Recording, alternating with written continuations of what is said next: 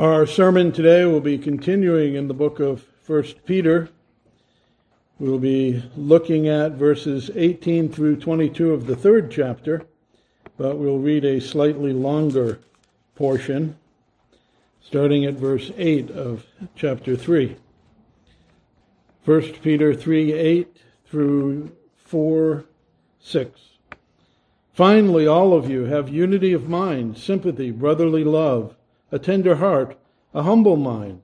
Do not repay evil for evil or reviling for reviling, but on the contrary, bless, for to this you were called, that you may obtain a blessing. For whoever desires to love life and see good days, let him keep his tongue from evil and his lips from speaking deceit. Let him turn away from evil and do good. Let him seek peace and pursue it. For the eyes of the Lord are on the righteous, and his ears are open to their prayer. But the face of the Lord is against those who do evil. Now, who is there to harm you if you are zealous for what is good? But even if you should suffer for righteousness' sake, you will be blessed. Have no fear of them, nor be troubled, but in your hearts honor Christ the Lord as holy, always being prepared to make a defense to anyone who asks you for the reason for the hope that is in you. Yet do it with gentleness and respect, having a good conscience, so that when, when you are slandered, those who revile your good behavior in Christ may be put to shame. For it is better to suffer for doing good, if that should be God's will, than for doing evil. For Christ also suffered once for sins, the righteous for the unrighteous that he might bring us to God, being put to death in the flesh, but made alive in the Spirit, in which he went and proclaimed to the spirits in prison, because they formerly did not obey, when God's patience waited in the days of Noah, while the ark was being prepared, in which a few, that is, eight persons, were brought safely through water. Baptism, which now corresponds to this, now saves you, not as the removing of dirt from the body, but as an appeal to God for a good conscience through the resurrection of Christ Jesus, who has gone into heaven and is at the right hand of God with the angels and authorities and powers, having subjected to him. Since therefore Christ suffered in this way, since then Christ suffered in the flesh, Arm yourselves the, in the same way of thinking, for whoever has suffered in the flesh has ceased from sin, so as to live for the for the rest of the time in the flesh, no longer for human passions, but for the will of God. For the time being, for the time that is past suffices for doing what the Gentiles want to do, living in sensuality, passions, drunkenness, orgies, drinking parties, and lawless idolatries. With respect to this, they are surprised when you do not join them in the same flood of debauchery, and they malign you. But they will give an account to him who is ready to judge the living and the dead. For this is why the gospel was preached even to those who are dead, that though judged in the flesh, the way of people are, they might live in the spirit, the way God does. The Lord will add his blessing to the reading of his word. It's a uh, exciting change here as he shifts his thoughts to the glories of God and what God has done for us in Christ. And it's an encouragement to us as we look at this and meditate upon it to think about what Christ did and what Christ accomplished. And it's an example also to us in how we should be living our life for Christ. So it starts off in verse 18 that Christ also suffered and died for his people. He suffered once for sins. Now, interestingly, your translation may be a little different than the one I read because there are a lot of variations here. But the variations are all the same. Some have suffered, some had died. We understand his suffering to be the cross and his death on the cross interchangeably used words. Some include your, uh, some include our for sins. Uh, doesn't really add or take anything away. Uh, the idea, I think, is really linked to the previous verse. Uh, verse 18 starts off with the word for, but you could also translate it because.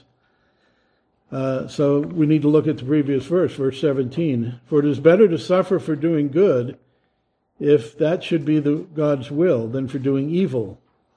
Because Christ also suffered once for sins, the righteous for the unrighteous. So there's the complete thought. The idea being, we have this example in Christ, this blessedness that comes through Christ by doing as he did.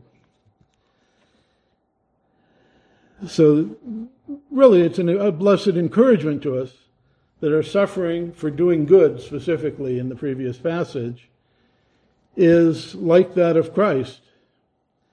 And since Christ also suffered, we should be able to suffer with, with, with dignity, with resignation, with confidence, and with hope in God because we're not doing anything unusual.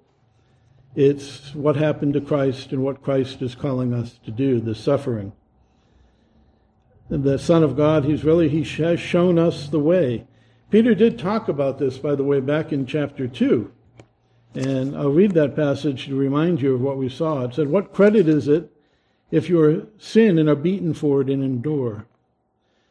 But if you do good and suffer for it and endure, this is a gracious thing in the sight of God, for to this you have been called because Christ also suffered for you, leaving you an example. Peter's really repeating himself in chapter 3, but we all know that teaching method, right, where you need to repeat something three different ways before people really understand it. Uh, God does that in the Word a lot. So that you might, leaving you an example, so that you might follow in his steps. He committed no sin, nor was deceit found in his mouth. When he was reviled, he did not revile in return. When he suffered, he did not threaten, but continued to entrust himself to him who judges justly. He himself bore our sins in, the in his body on the tree. He suffered for our sins, that we might die to sin and live to righteousness. By his wounds you have been healed. So he's repeating a lot of what he's already said, but he's saying it differently this time. He suffered for our sake, the just for the unjust. And shouldn't we, who deserve worse suffering than we have, be willing to suffer for him, suffer for doing good, without complaining against him? We don't want to be like Job's wife, curse God and die. We want to say, the Lord gives, the Lord takes away. Blessed be the name of the Lord. I think that's what Peter is calling us to, and probably what he is mindful of. His topic here, though, shifts from our suffering to now he's looking at Christ and his glory, his work. He suffered once for sins. Our punishment, our suffering, would never be sufficient for our sins. We cannot pay for it ourselves. Uh, we've read Psalm 49 before, verses 6 through 9. Those who trust in their wealth and boast in their abundance of riches. Truly, no man can ransom another or give the God the price for his life. For the ransom of their life is costly and can never suffice that he should live on forever and never see the pit. What the psalmist is telling us is that there's no amount of works, there's no amount of money, there's no amount of anything that you can give for human life. Why? Well, we have sinned against a perfect and infinite God, and our sin deserves an infinite punishment. And our payment, our suffering, can never pay for that. And that's why Christ's suffering comes in, why his death on the cross comes in man is finite. His death is his debt is infinite, and that debt is, of course, paid in the infinite eternal suffering in hell. His divine nature, Christ's divine nature, allows him to pay for it. Because his soul has an infinite worth.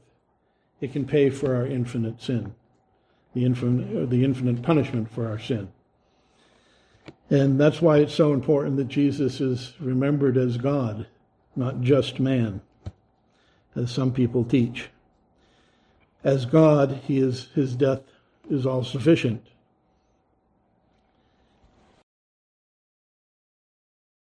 We see this reflected in the Old Testament offerings that were taught. And Hebrews explains this to the Jewish people, and it's useful for us as well. In Hebrews chapter 10, he reminds us, verse 11 through 14, that the priests stand daily in their service, offering repeatedly the same sacrifices, which can never take away sins. But when Christ had offered for all time a single sacrifice for sins, he sat down at the right hand of God, waiting for that time until his enemies should be made a footstool for his feet. For by a single offering he has perfected those for all time who are being sanctified. So we see in that picture of the Old Testament offerings that they had to keep being offered over and over again. Uh, in another passage, he brings up the, the Day of Atonement, where each year they would lay a hand on the scapegoat and place the sins of Israel. And they would recite the sins, starting at the beginning all the way to the current day. So each year on the Day of Atonement, they would have more and more and more sins as a nation because they were never really taken away. It was symbolic of the work of Christ. Christ, being God, can take away all of those sins for his people. And that's why you know, we will sing to him after the service. Jesus paid it all. All to him I owe. He is able to pay that full price that nothing else could pay. And note he says, He suffered once for sins, the righteous for the unrighteous. Because he is righteous, because he had no sin, he could die for someone else. Now, imagine somebody owes you a million dollars. Imagine five people owe you a million dollars, and all of them, their combined net worth is in the tens of thousands. The first one says, Oh, I'll take on the debt of the other four. You're going to put the $5 million on him? You're never going to get paid, right? And that's kind of the way sin is. We can't pay for somebody else's sin and say, Oh, I'll take theirs too. Well, you're not going to be able to pay for yours. How can you pay anything for theirs? Uh, Christ has no sin. And so that's the first part of him being able to pay for ours. He has no sin of his own that he has to pay for. He has space to pay for ours. And that space is infinite. Peter reminds us back in chapter 1, verse 18 and 19, that we were ransomed from the futile ways inherited from our forefathers, not with perishable things such as silver or gold, but with the precious blood of Christ, like a lamb without spot or blemish. He was perfectly pure, and that was what the Old Testament teaching was really leading them to. That pure lamb without spot or blemish was able to was represented by Christ. But they kept getting in trouble because they would take the lame, the weak, the sick, and offer them instead, uh, because they didn't need the deformed ones, not understanding the meaning and not caring about it. But his perfections allowed him to die for our sin. In Romans chapter 5, verses 6 and following, we read, While we were still weak, at the right time, Christ died for the ungodly. For one will scarcely die for a righteous person, though perhaps for a good person one would even dare to die. But God shows his love for us that while we were still enemies, Christ died for us. Since therefore we've now been justified by his blood, by his suffering, how much more shall we be saved by him from the wrath of God? For while we were enemies, we were reconciled to God by the death of his Son. So much more now that we are reconciled shall we be saved by his life.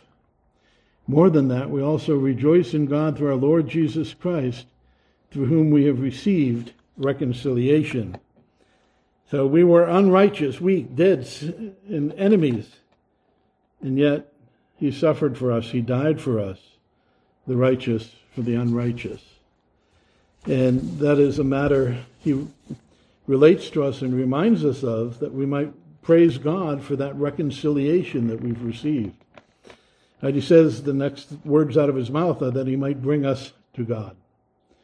You know, all of the work of Christ, all of his life on this earth was really focused on that one thing reconciling his people to God buying for himself a people with his blood. Now it says that he was put to death in the flesh, but made alive in the spirit. We also need to remember we just talked about how his divine nature allows his sacrifice to be infinite. But he also had a human nature, the flesh. And that was necessary. We read in Galatians 4 4, through, 4 and 5. When the fullness of time had come, God sent his Son, born of a woman, born under the law, to redeem those under the law, so that he might, they might receive the adoption of sons. The idea being he had to be one of us to be a substitute for us. You can't substitute an apple and an orange. You need a human nature for the human nature. And so he became God and man. And he had to be both. This human nature has to do really with the covenant of works. Right? Born under law, the law of do this and you, you know, sin against me and you will die. That law. He was born under that law and he lived under it and fulfilled it without breaking it. And that's all necessary for him to be our substitute. In Hebrews 2, we're reminded since the children are flesh and blood, he too shared in their humanity, so that by his death he might destroy him who holds the power of death, that is, the devil, and free those who all their lives were held in slavery by their fear of death. So again, he has a perfect humanity, one that did not sin, one that was not corrupted by original sin because he was not born in the usual manner, but one that was truly man, truly human, so that he could truly be a substitute for us. Now, Christ died not just for Peter's generation and those following him, but for the people of all time. The next verses get very confused in many teachings very strange things come about. It says, in which he went and proclaimed to the spirits in prison, because they formerly did not obey, when God waited patiently in the days of Noah while the ark was being prepared. Now, you may know the charismatic movement today has adopted this teaching, this prophecy they've received from their God, that says Jesus went to hell and suffered in hell, and that Satan had power over him for those three days and then he preached the gospel when he was released. Uh, Satan has no power over God or Christ. That's, that's blasphemy to begin with. But also, that's not what he's saying here. He's not talking about Jesus going to hell and preaching the gospel to them and saving some people from hell. Once you're judged, you're judged. There's no, once you've died, there's no chance to then put your faith in Christ. It's before that. And just think of the rich man and Lazarus. The rich man had no opportunity. He was very sorrowful, but there was nothing he could do. That's not what he's teaching here.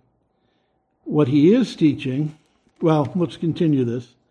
The, the context here, and in, back in, in 2 Peter chapter 2, verse 5, he speaks more of Noah again. And he says, If he did not spare the ancient world, but preserved Noah, a herald or a preacher of righteousness with seven others when he brought the flood upon the world and on the ungodly.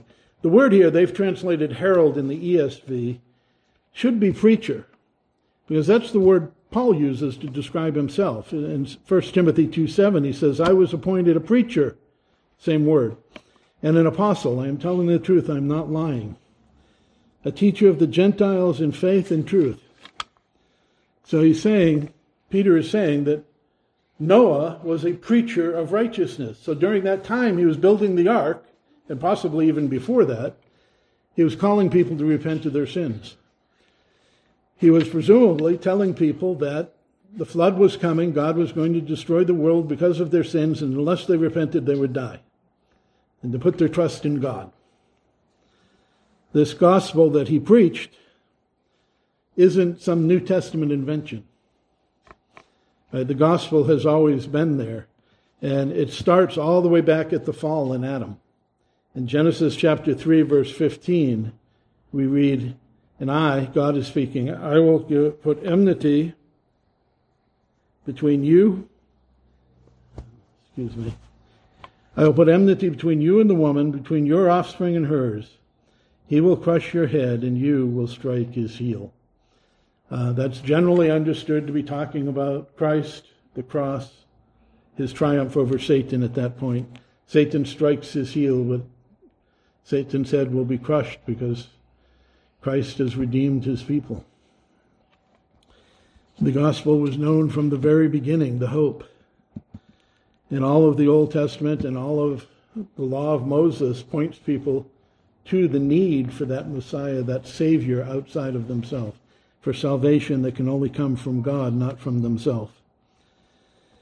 And so Christ was proclaimed to them by God's Spirit through the preaching of Noah, who was a preacher of righteousness. For that whole time he was building the ark. In other words, Christ was preached to those who are now in hell, not by going to hell, which the Bible does not teach, but while they were still alive. Not in the person of Christ physically, but the same way they are today, taught, preached in the Spirit, through the instrument of men, through preachers, through preachers like Noah. And so all he is saying in this passage is Christ died not just for us, but for all of the people before who have had faith, all of God's children, is what he's explaining to the people in his letter. And it says, in which few, eight, were brought safely through the water.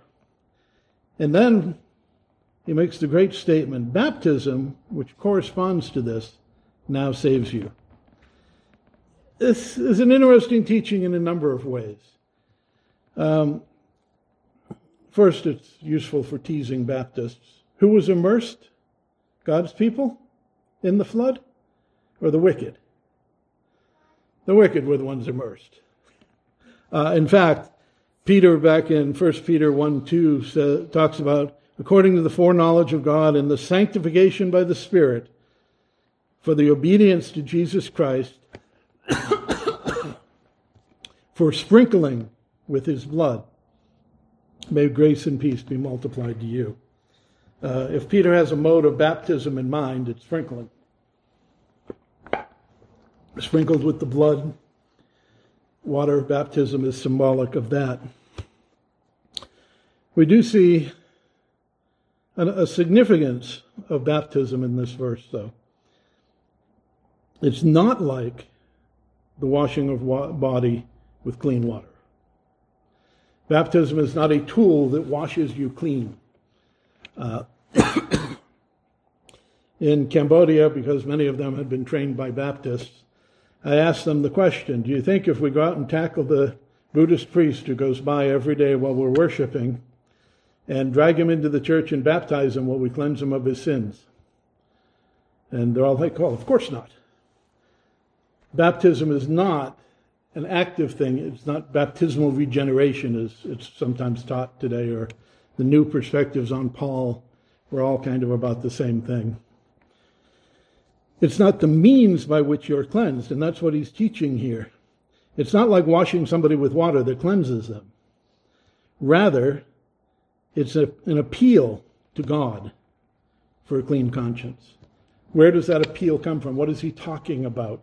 Well, in the passage we read, what is he saying? Christ died for us. He suffered for us.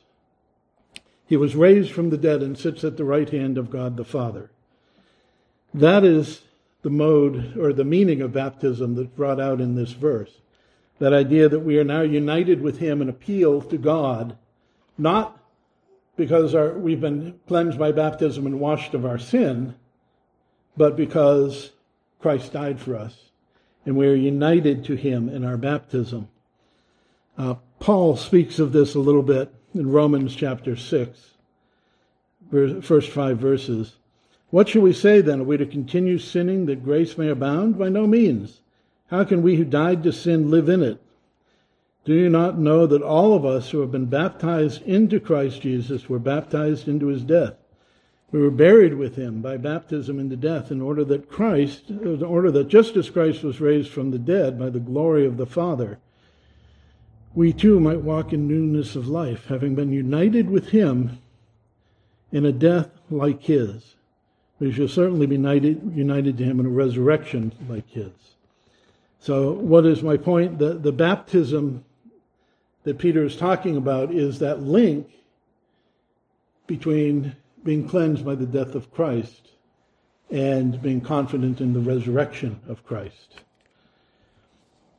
The link is that Noah, between Noah and baptism, the ark saved God's people from the flood.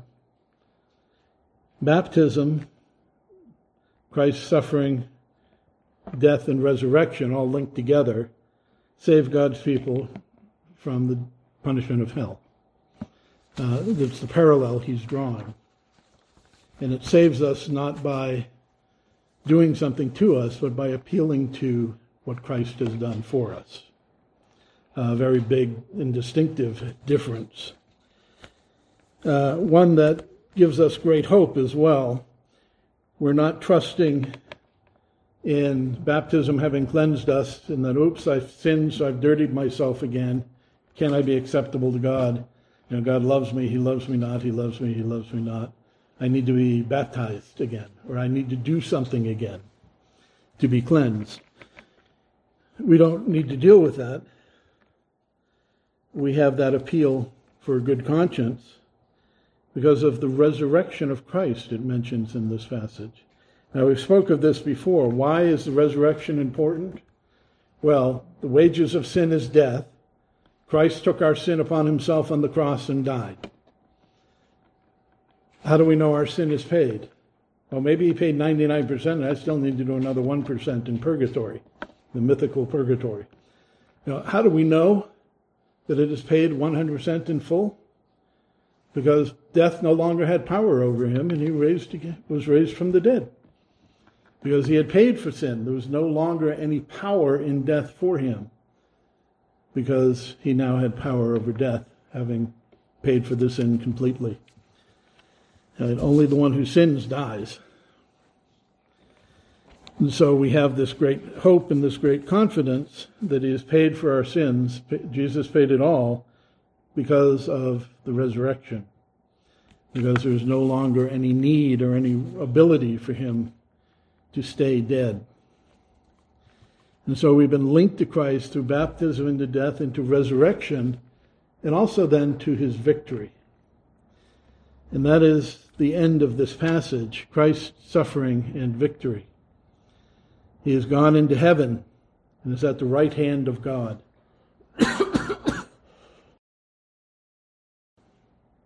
His place was always heaven.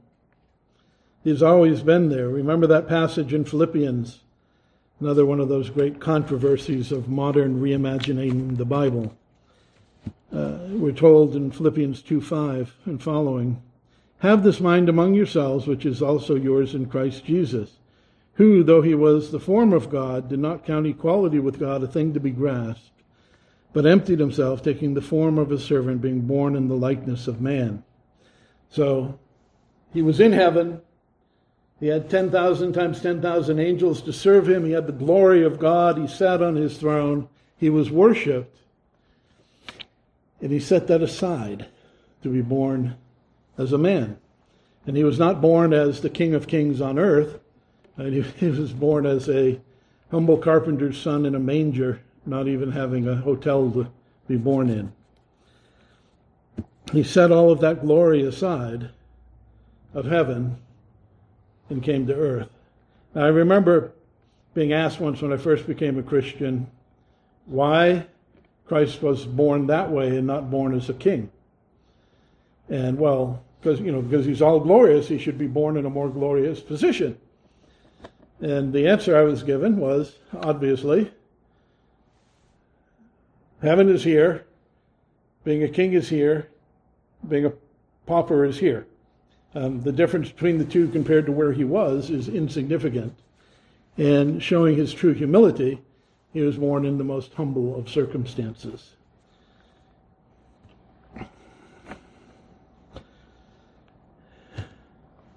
And so he left all of that aside and came to earth. But now, having completed the work he was given, having died for our sins, redeemed us from death, redeemed us from the law, which required death for our sin, having raised from the dead because the sins were paid for in full, he has ascended back to his place in heaven at the Father's side. And now, all the angels who are worshiping him have seen what he did. They know the life that he lived, the sacrifice that he made. They understand it better, and his place is even more glorious than before. And the people who were worshiping him day and night around the throne, they have now seen what he, he did. The reality of it has taken place. And he is back up in heaven at his throne. Now, this is important for us, and Hebrews brings out this point rather well. In chapter 7, verses 23 through 25, talking about the former priests were many in number because they were prevented by death from continuing in office. But he who holds his priesthood permanently because he continues forever. Consequently, he is able to save to the uttermost those who draw near to God, since he always lives to make intercession for them.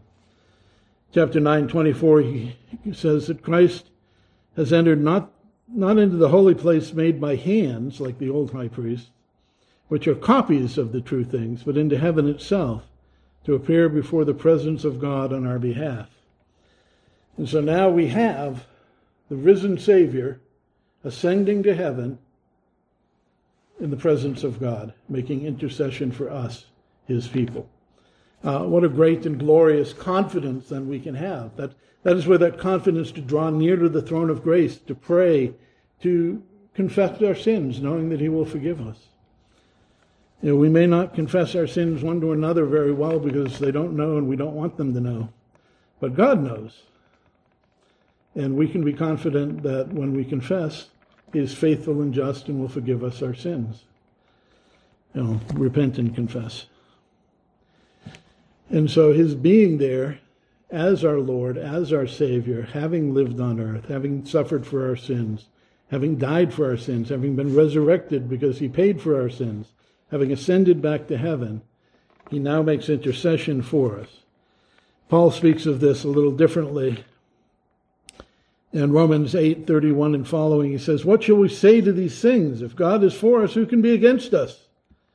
He who did not spare his own son, but gave him up for us all. Now, verse 18, he suffered once for us. How then will we not also give him graciously all things? Who shall bring a charge against God's elect? It is God who justifies. He has been raised from the dead, and that is proof that our sins are justified, are paid for through his resurrection. And who is to condemn? It is Christ Jesus who died, more than that, who was raised, who is at the right hand of God and is interceding for us. We have this great confidence. We don't need, having sinned once in our life, to give up hope. Oh, it's over. I was cleansed by baptism, and now I've sinned and dirtied myself, and there's no, no more redemption for me. No. Christ died for all our sins from beginning to end, from Adam's sin, which is in us, to the last sin we commit before we die. He died for them all. He paid for them all. The proof of that is his resurrection. He is now interceding for us. We've sinned. Jesus says, that's covered by my blood. We can have that confidence. If we repent, He will forgive us. What a glorious, glorious encouragement for us. Now, he says also that all the angels and all the powers have been subjected to him. Now, that has always been the case, that they've been subjected to God. Remember in Job, Satan wants to hurt Job, but he can't do anything until God gives him permission uh, verse 12 of chapter 1. The Lord says to Satan, Behold, all that he has is in your hands, only against him do not stretch out your hand. And so Satan went and killed his family, destroyed his home, took all his livestock, killed all his servants. Uh, he couldn't do anything without God's permission. Then God allowed him to make him sick, but not to hurt, take his life and he was allowed to do that. God has always had full authority over the over all of his creation, over all of the angels, over Satan himself. Uh, any teaching contrary to that is just foolishness. But not just to them, also the kings of the earth. We read in Proverbs 21:1, the king's heart is a stream of water in the hand of the Lord. He turns it wherever he will. That has been always the truth. They are subject to him. However, that subjection to him is going to enter a new and more perfect state in the future, is the promise we've always heard that he will reign in heaven until his enemies have been made his footstool. Now, not just as he already has authority over them, but that authority will be fully exercised in the future. And uh, 1 Corinthians 15 speaks eloquently of this, verses 20 through 28. But in fact, Christ has been raised from the dead, the first fruits of those who have fallen asleep. His resurrection allows for the resurrection of all of his people. For as by man, for as by a man came death, by a man has also come the resurrection of the dead. For as in Adam all die, so in Christ all will be made alive. But each in his own order. Christ the first fruit, then at the coming, at his coming those who belong to Christ. And then comes the end when he will deliver the kingdom to God the Father after destroying every rule and every authority and power. So all those that are in rebellion against him will be annihilated in the future. For he must reign until he has put all enemies under his feet. And the last enemy to be destroyed is death. For God has put all things in subjection under his feet. But when it says all things in subjection, it is plain that he is not exempt, that he is exempted who put the things in subjection under him. In other words, the Father. For when all things are subjected to him, then the Son himself will also be subjected to him who put things under subjection under him, that God may be all in all. Uh, the thing I really want you to note is that, yes, God has put all things under Christ's authority, but that will come in its fullness after his return, when all the enemies and all the opponents are destroyed. And so, in this shift of Peter, this taking out of talking about us and our lives and what we need to do, and he talks about Christ briefly, it is a glorious hope for us that the, the day will come when uh, is that not focused on me anymore? the day will come when Christ will rule over all things. Everything will be subjected to him, where there will be no more sin, no more death, no more sorrow, no more things that tempt us to sin. Only the glory of God forever and ever. And that is our hope, and that is what he is calling us to put our hope in, that we we have been united with Christ through baptism to his death, to his resurrection, and to eternal life. And we should therefore, tying it back to his purpose, be willing and able to suffer for doing good, knowing that we are doing what he has done and what he has called us to do, and we will receive that reward, that eternal life. So let us pray. Gracious Heavenly Father, we do thank you for the gift of Christ to us, for eternal life, for the forgiveness of sins, for the hope in the resurrection, for the hope in all the things that you have promised to us in your word. We know, Lord, that all your promises are true, that all of them will happen, and we hope in you, Lord, and pray that you would bless our hearts to turn away from our sins, to turn away from our grumbling, to willingly suffer, knowing your Son and redemption in him. We pray this in Jesus' name. Amen.